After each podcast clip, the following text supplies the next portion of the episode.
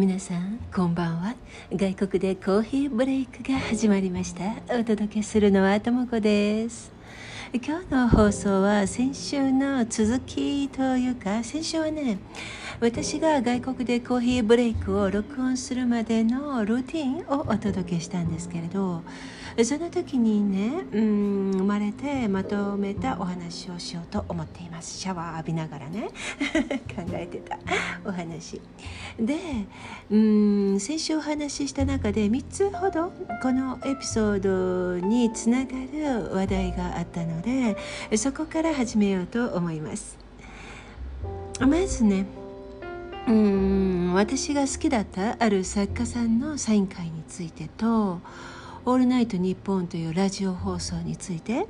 それを聞くまたは知るきっかけになったリスナーさんに紹介していただいたその日の担当だったシンガーソングライターの方の番組のことそして彼女の曲の中で気に入った曲名についてかな。その後時間があればうん最近の外国でコーヒーブレイクのお話について私が考えていることなどをお届けしようと思っています。それでは今夜の外国でコーヒーブレイク始まり始まり。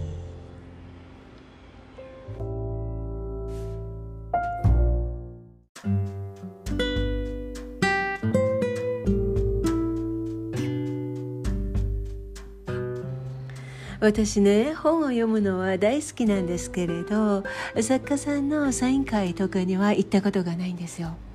ただ今までに一度だけふと思いついて私が好きだった作家さんとそのお友達のサインをもらいに行ったことがあります。わざわざね。もう一つ同じ理由でなんでそこまでしていきたかったんだろうと思える経験が沖縄のね確か瓶型店だったと思うんですけれど場所をね探しに探して真っ暗になって着いたというね 歴史があるんですよ。2つとも東京だったんですけれど私ねこちらに来る前に東京でお仕事を少しの間やっていたんですね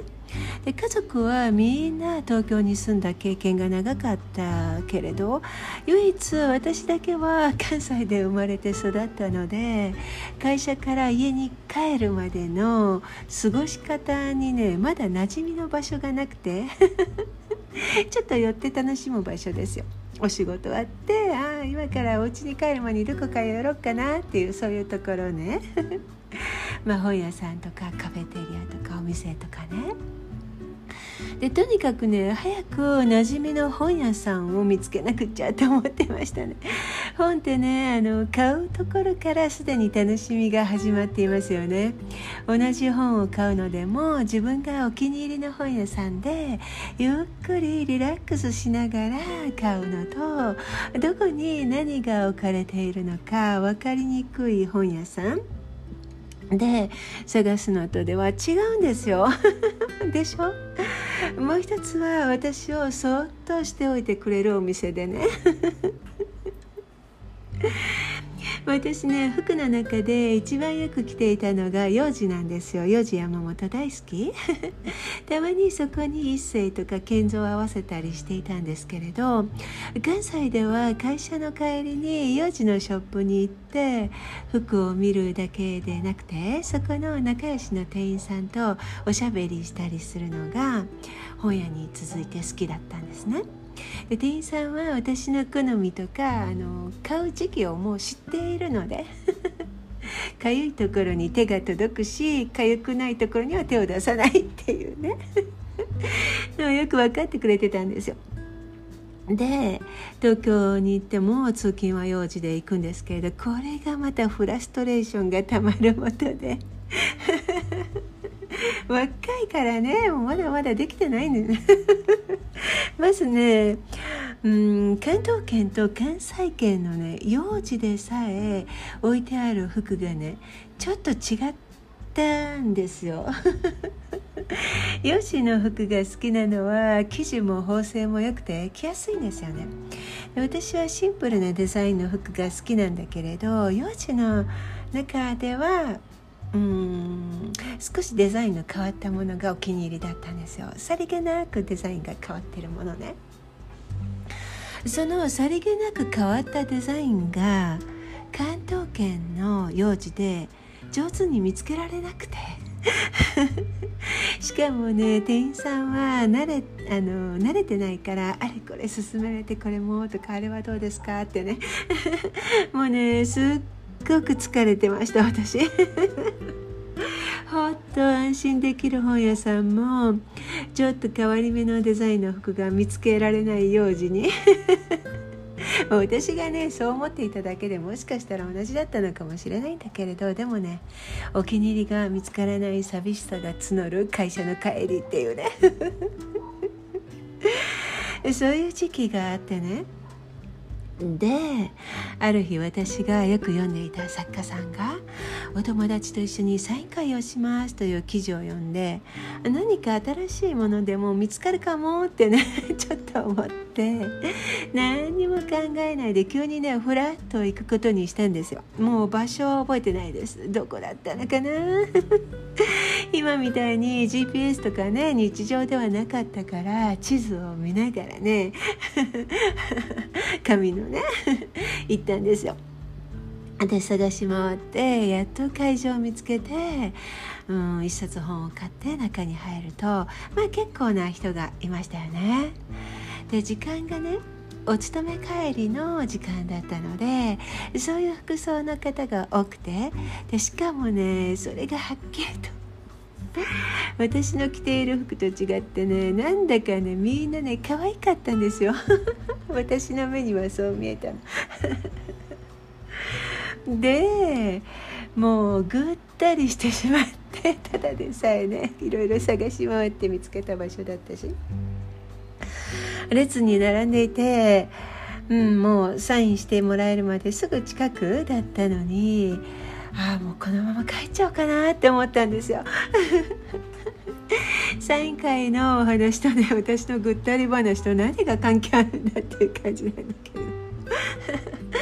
私がねあのサインをもらったからといって何が変わるんだろうって。リラックスできる本屋さんも見つからないし大好きないつもね身にまとっていた用事もなんだか違って。ここでサインもらったら何かそれが変わるきっかけになるのかなって一人思ってたんですよね。青いでしょ？でもね怒ったんですよ ああここでも楽しみがそのうち見つかるかもっていう小さなね希望の光がね 実は私ね並んでいる時からずっとその作家さんのねお友達の方のサインを見ていたんですよ。どんなサインしてるかなってねでなぜかというと、うん、本当かどうかは知らないんだけれど作家さん曰くそのお友達の方は、まあ、あのイラストレーターさんなんだけれどサインに描くちょっとした絵をね変える時があるって聞いていたんですよ。その変える人変える、うん、サインねにつける絵をね変える人というのがちょっと傾向があるんだってね。それでそこがもう気になって気になってずっと見てたんですよ私。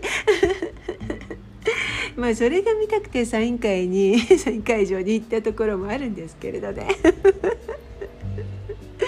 でね私のところに来た時彼ね絵を変えたんですよ。なんと。ちらっと私を見てさらりっと絵を描いて「はいどうぞ」って。でその瞬間私ねとっても嬉しくなったんですよ。頭をペコリと下げて会場を出てね軽い足取りで家まで帰ったんですね。ふとねこれこれからもやっぱり、うん、違った自分でいようという気持ちがふくふくと心に湧いてきて その違うといううん喜びを改めて再確認したというわけですね。何のこともない偶然だったかもしれない。小さな小さな出来事だったんだけれど私にとってはね。もう幸せにしてくれてそれからはもうねもう、うん、どうだっていいや。服も本屋さんもそのうち見つかるんだよきっとってね。ただそれだけのお話。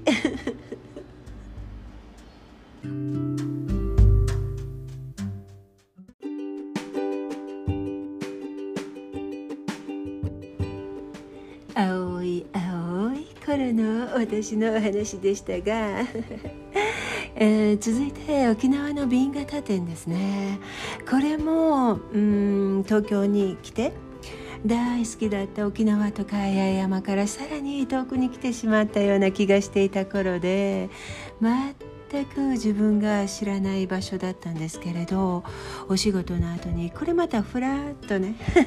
思いついて行ったんですよ。ただ私はそうやって自分の知らないところをふらふらと行くのも好きなようでね。子供の頃からよく放課後お友達と遊ぶ約束がない時は一人でね探検に出ていましたね。探検中は結構ねちょっと寂しい気分になる時もあるんですけれど一人だからね。心の中はねうん。帰る家があるというその安心感がつい探検に出るきっかけになってしまうんですよね。その沖縄の紅型店に行ったのもうん同じ感覚で行ったんだろうけれどもう一つは瓶型とか沖縄の雰囲気が私の心の安らぎ家に帰る時の喜びのような気持ちにさせてくれると願っていたんだと思うんですよ。確かね寒かった季節だったと思うんですけれどもう着いた時は暗くてほとんどねあの閉閉店っていうの？展示会がねもう閉まってしまう時間だったんですけれど中に入って瓶型の作品を見てほっとしたんですよ。ああ私の好きなものがここにあったというね。道が分からなくてもう困っちゃったんだけれどどうしても行かなくちゃと思っていたのでね。ミッションクリアです。その2つの体験からねもう吹っ切れたような気持ちになって東京の方の職場でも大暴れしてきました 目玉部長と史上最悪の直属の上司と 仲間たちと まだまだ若すぎて何かに助けられながらもちろん今でもそうですけれど生活していたんですよね。さてここで出てくるのが私が知らなかった中島みゆきさんの出番ですね。彼女のラジオ放送についてお話を。私ね彼女のことはお名前ときっとミュージシャンかな程度の知識しかなくてもうファンの方には申し訳ないんですけれど。それで今回ラジオのお話をするにあたって少しだけ検索しました。彼女の曲を10曲ほど聴いてうん、パワフルな方だなという印象を持ちました。お写真をねあの数枚見た後だったので優しそうなイメージと違ったタイプの音楽だったからわこんな感じの人なんだなとまずびっくりしました。その中で私がメロディーと歌詞の両方気に入ったのがね先週皆さんに想像してみてくださいって言いましたけれど何だか分かりました？私ね「うん、糸」という曲が気に入りました。皆さんは彼女のどの曲が好きですか？次にねこの外国でコーヒーブレイクを始めた時からずっと聞いてくださっているありがたい リスナーさんなんですけれど彼女の「オールナイトニッポン」の放送を思い出しましたって言ってくださったので早速、うん、動画で探して当時のラジオ放送を聞いてみたんですよ。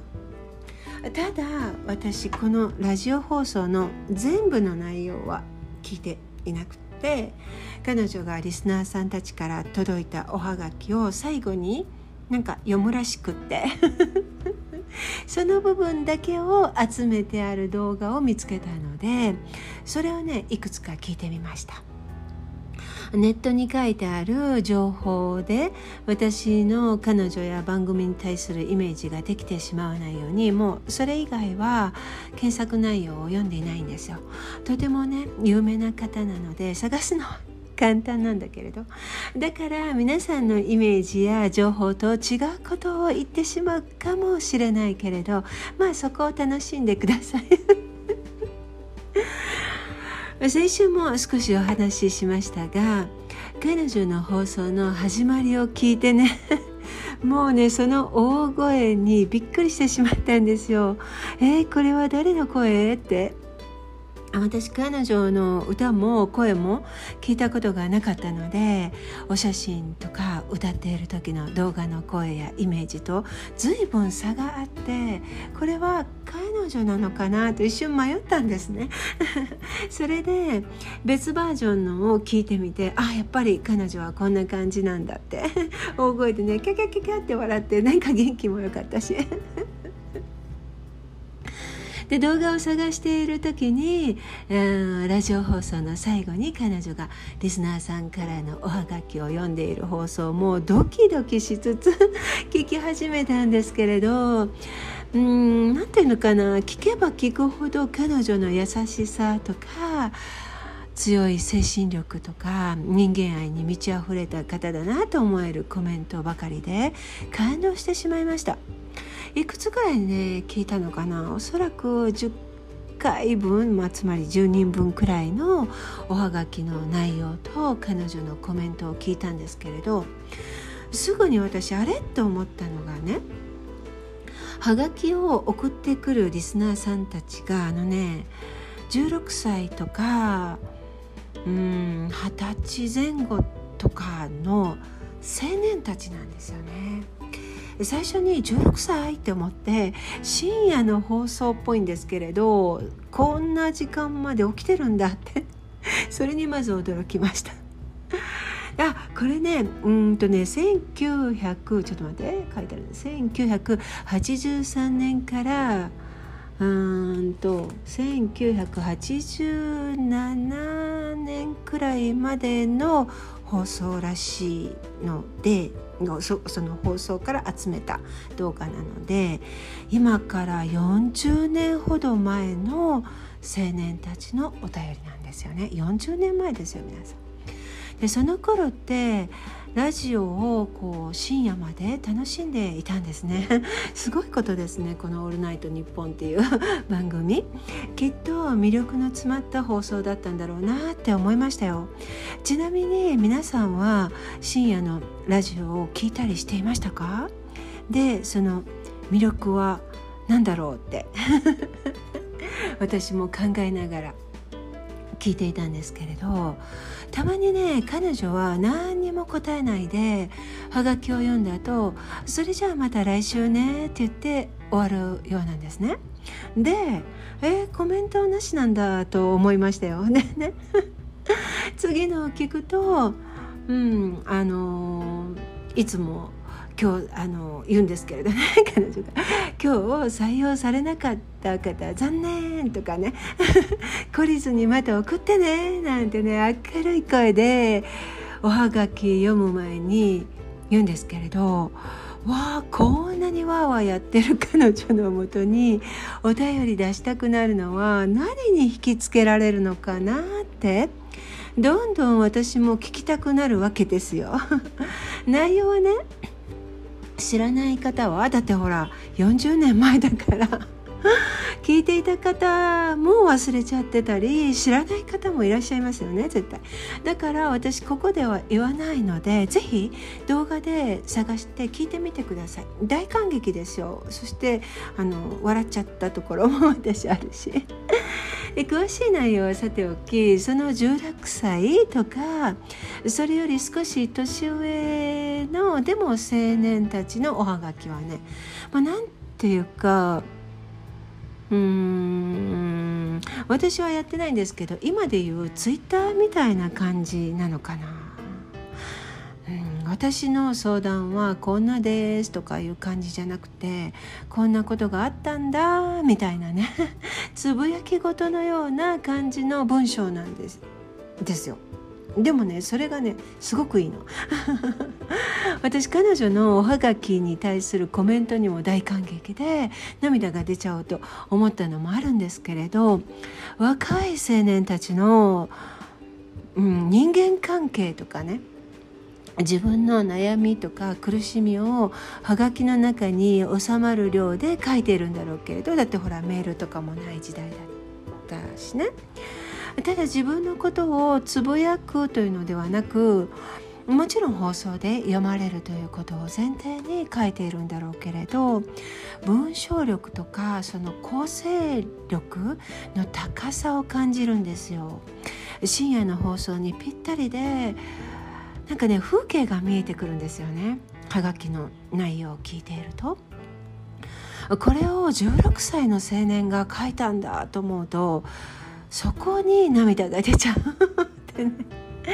もちろんみゆきさんの読み方の力というか魅力ですね。そこにも理由があるのだろうけれどああラジオっていいなって心底思いました。私ね 聞いたことがないのでねラジオ、特にトークのね。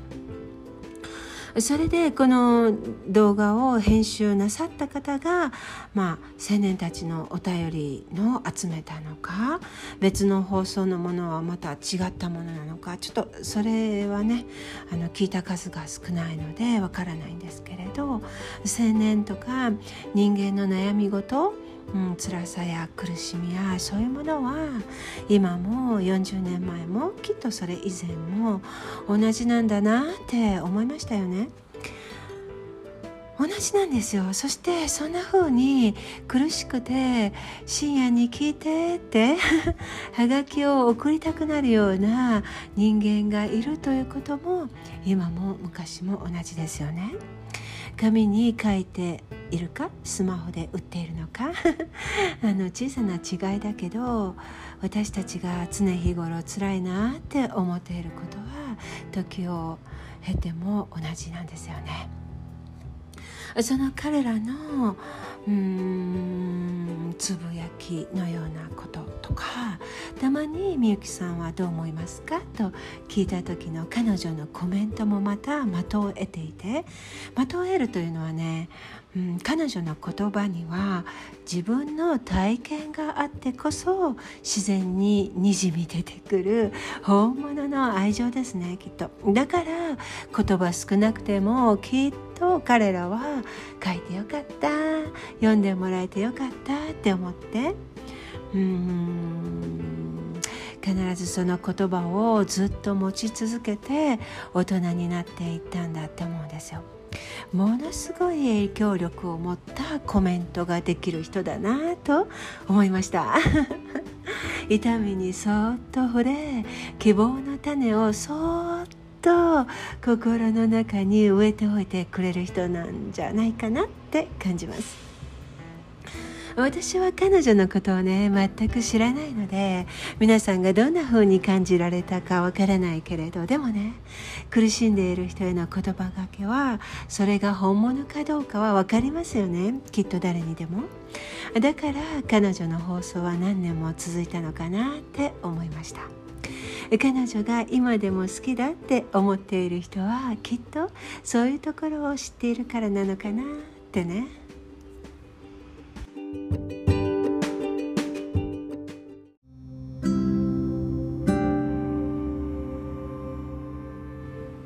私がね。生まれて育った場所から別の土地に行ってちょっと寂しかった時 その寂しさを温かいブランケットでくるんでくれたものは人だったり自分の好きなものに出会えた体験だったりラジオの放送で何人もの青年たちをブランケットでくるんできたみゆきさん。そしてラジオを聞いたことがなかった私とこの放送。外国でコーヒーブレイクのお話は少しずつ変化していて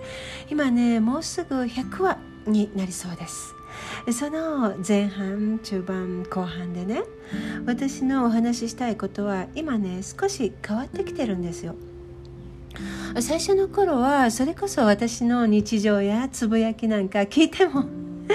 何が面白いんだって思われるのが自然だからテーマもはっきりしていて今日はこのテーマについてという感じで話していました。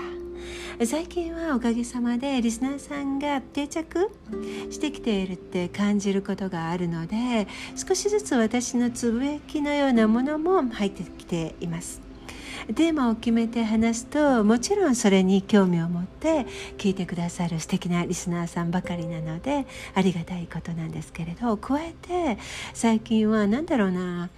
うーん聞くことに集中していなくてもなんとなく耳に入ってしまうような そして金曜日の夜や作業したりお仕事や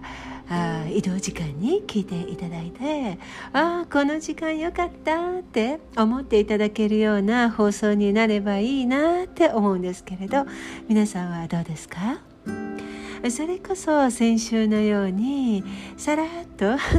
音楽のように聴けて楽に聞きながら作業したりそのまま眠ってしまえるような雰囲気の放送を作ってみたんですけれどね。変化することは私は好きですからこれからも皆さんと一緒に楽しい放送の森を作っていきたいと思います。もしできれば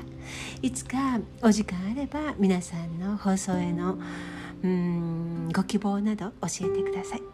いつも一緒にいてくださってありがとう。今夜の外国でコーヒーブレイクいかがでしたか？この放送を初期の頃から聞いてくださっているあのリスナーさんは自分が学生時代に聞いていた懐かしいラジオのお話と私の放送が時を経て交差しました。私はこの物語のおかげで リスナーさんこのリスナーさんと交差しリスナーさんのコメントと、うん、偶然出てきたおすすめ動画の交差でまた新しい喜び楽しみワクワクを得ることができました。今夜も最後までお付き合いいただき本当にありがとうございました。皆様の週末が新しい何かと交差する機会が訪れ春に向かってワクワクしながら輝く時間で満たされますようにおやすみなさい。